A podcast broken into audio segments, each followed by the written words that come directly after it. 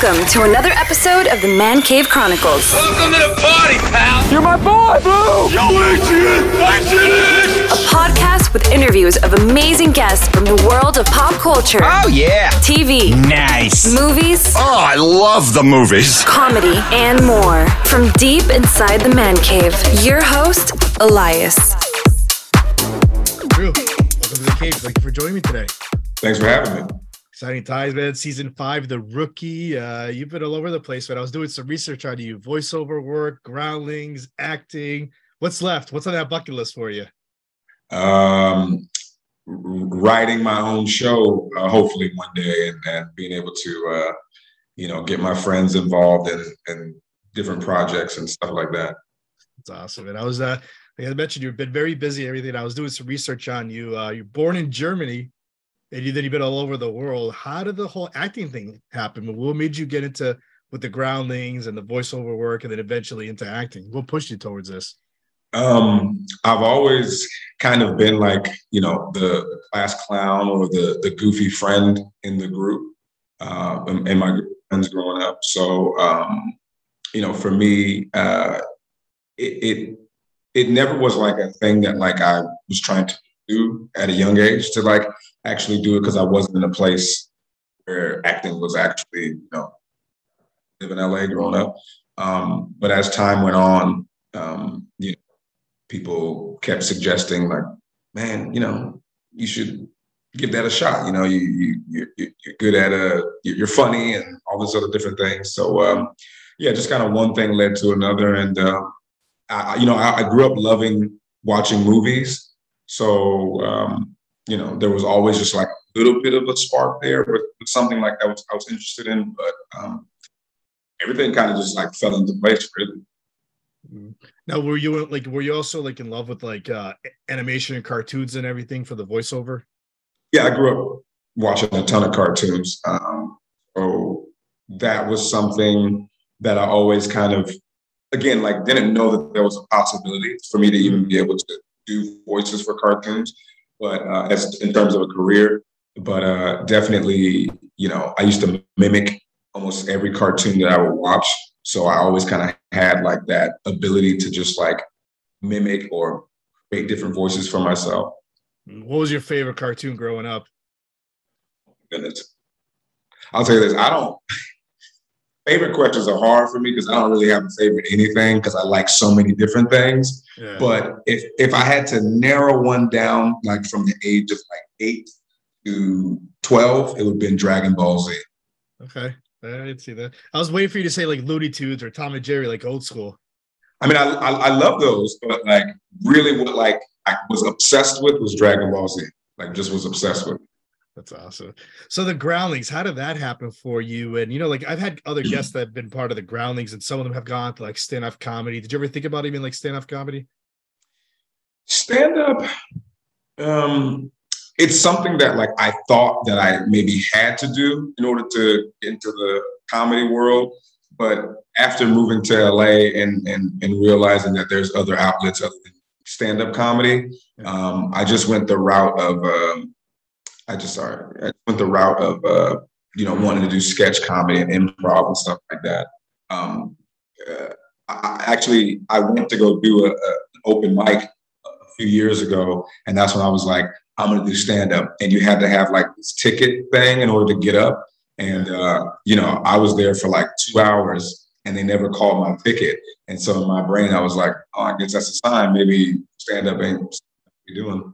Never even got an opportunity to do it, but um, in terms of doing groundlings, when I moved to LA. Um, and and met a couple people, you know, they had suggested that Tru, you should do the groundlings, like the type of comedy that you do, which is very character based. Hmm. Like that would be a perfect place for you to, you know, test your metal. Did, did you ever have the opportunity to like uh, send a self tape or anything for like SNL, like those sketch comedy shows? I've um I've sent a two, I think two self submissions to SNL. Like one back in like 2018 or 2019. The other one was like in 2020. Hmm. and they've actually they've actually come they actually came to some you know they'll send scouts to the groundlings Right. you know um, before every season so they actually came to a show which we didn't know about which we which, which we didn't know about um, but they came to a show kind of unannounced uh, this summer and saw us perform Uh, did you give any any feedback from them? nope No, just not that's like the worst thing, right? I mean, I, well, I'd rather I'd rather not hear anything than them be like, "Hey, man, you're not good, and you shouldn't be doing." It. You know what I mean? So, right, right. So speaking of like voiceover work too, you've done like I said, you've done a few shows like Cuphead Show, uh, my son's favorite, Spidey and the Amazing Friends. Like, what's been your favorite voiceover work you've done? my favorite. Um, I mean, I love doing Cuphead because I get to be like the main character. Um, yeah, um, yeah. I guess it, that it, easy answer is Cuphead. You know, it, it's fun to be able to, you know, be like the main character in a cartoon. Um, and you know, I always tell myself like, if ten year old me could see what I'm doing, I think he would think I'm cool.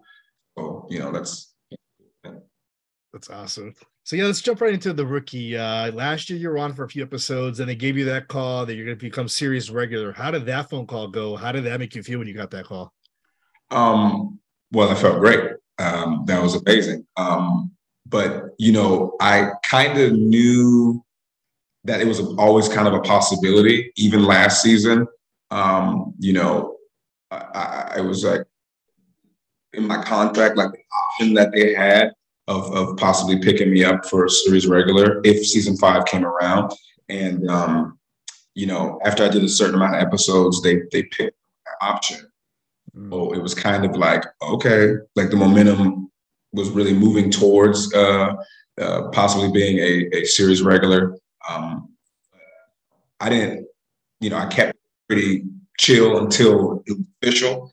And um, and then when uh, we got the word for season five and they told us it was, uh, it was So how did it feel to joining a cast like this, you know, and especially like the rookie, you know, it's a great show. It got, has a little action, it's got a little drama, it's got a little comedy, it's got a little bit of everything. Yeah, it was um it was, it was cool kind of jumping on a moving it was kind of a moving train already. You know, they had already done three seasons before I got there.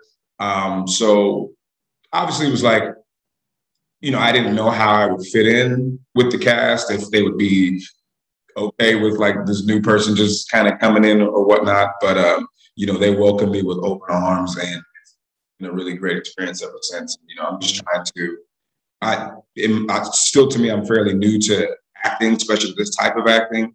It's my first TV show, so you know, I'm just constantly trying to like learn from them because a lot of the people in the cast, they you know, they've been working for years and stuff. Um, trying to hone my craft and, and get better and just learn from the people who um, have been doing it longer than me. Mm, That's great. What drew you to the role? What do you love about uh, Officer Thorsen? Um, well, I wouldn't say that I didn't have a choice of like, you know, whether or not like I wanted to do it. Uh, when they offered me it, obviously I wanted to do it. Um, it was being offered, I was drawn to it. I'm like, hey, if they want me, I want them. Um, but yeah, Thorsen was interesting uh, last season because he had so much um, complexity in terms of like uh, what his uh, former life was before he, you know, went to went to went to prison in France and stuff like that. So it was just interesting playing this character who had all this like prior baggage. Um, but in, in terms of like playing him, I you know I can't sit here and say that there was like method of like oh I you know meditate for two hours before I because I mean for me uh, you know I try to make him as natural as possible. So I feel like Aaron's just kind of like a version of myself with just like all the added things that apply to my actual life Hmm. because I'm not super rich. What do you think is the biggest challenge playing this character? Any challenges?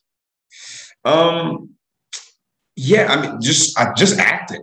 Acting's hard. Um, um, you know, being, you know, you have to remember your lines, and sometimes you got to walk and talk, which in, in, in real life that doesn't seem hard to do, but you know, and you have to remember your lines, hit your mark, uh, make sure you you can, you know, you're in frame of the camera, and then like you know, there's 50 people around watching you, and and also you want to make sure that like you're doing well with your scene partner. Uh, to me, it's not so much the challenge of playing Thorsen; it's just the challenge of trying to um, deliver a very believable performance to the audience. Now that you've done uh, multiple episodes, what's been your favorite moment of the character so far? In the show, or just yeah. like in the show? Uh, yeah. Favorite. I mean, I like anytime Thorsen gets to be like op cop, you know, stuff where, you know, maybe we have to take down a bad guy or, you know, kind of, you know, not infiltrate, but like, you know, uh, scope out a particular area or stuff like that, where you got to really mind of a police officer. Um, those kind of things I like. But anytime I get to like showcase a little bit of my, you know, humor, that those kind of moments I really appreciate. And, you know, it's cool that the, the writers are now trying to incorporate that because they're like, oh, okay. Tru thinks he's funny, then okay, let's let's see if he really is. Let's put it in the script. So mm. those kind of things. What I enjoy. You, you mentioned how you're this is one of your first TV shows that you've worked on. Uh, joining the cast and everything, give you any pointers, any tips of like what to do, or even like how to play the character? Maybe give you little pointers of, of that in terms of uh, someone who would want to pursue acting and like pointers right. of like yeah coming into a already established cast. Yeah. Uh, the big thing is just be professional you know and and and, and come to work you know um, be prepared you know uh, like i said it's already a moving ship and you don't want to be a cog in that that causes it to um, stagnate or not move forward you know. Um, just uh, and and and be open to uh, learning from others around you. Mm. you know, I, I, I like being around people who have done this longer than me and who are better than me. That's just going to make me better.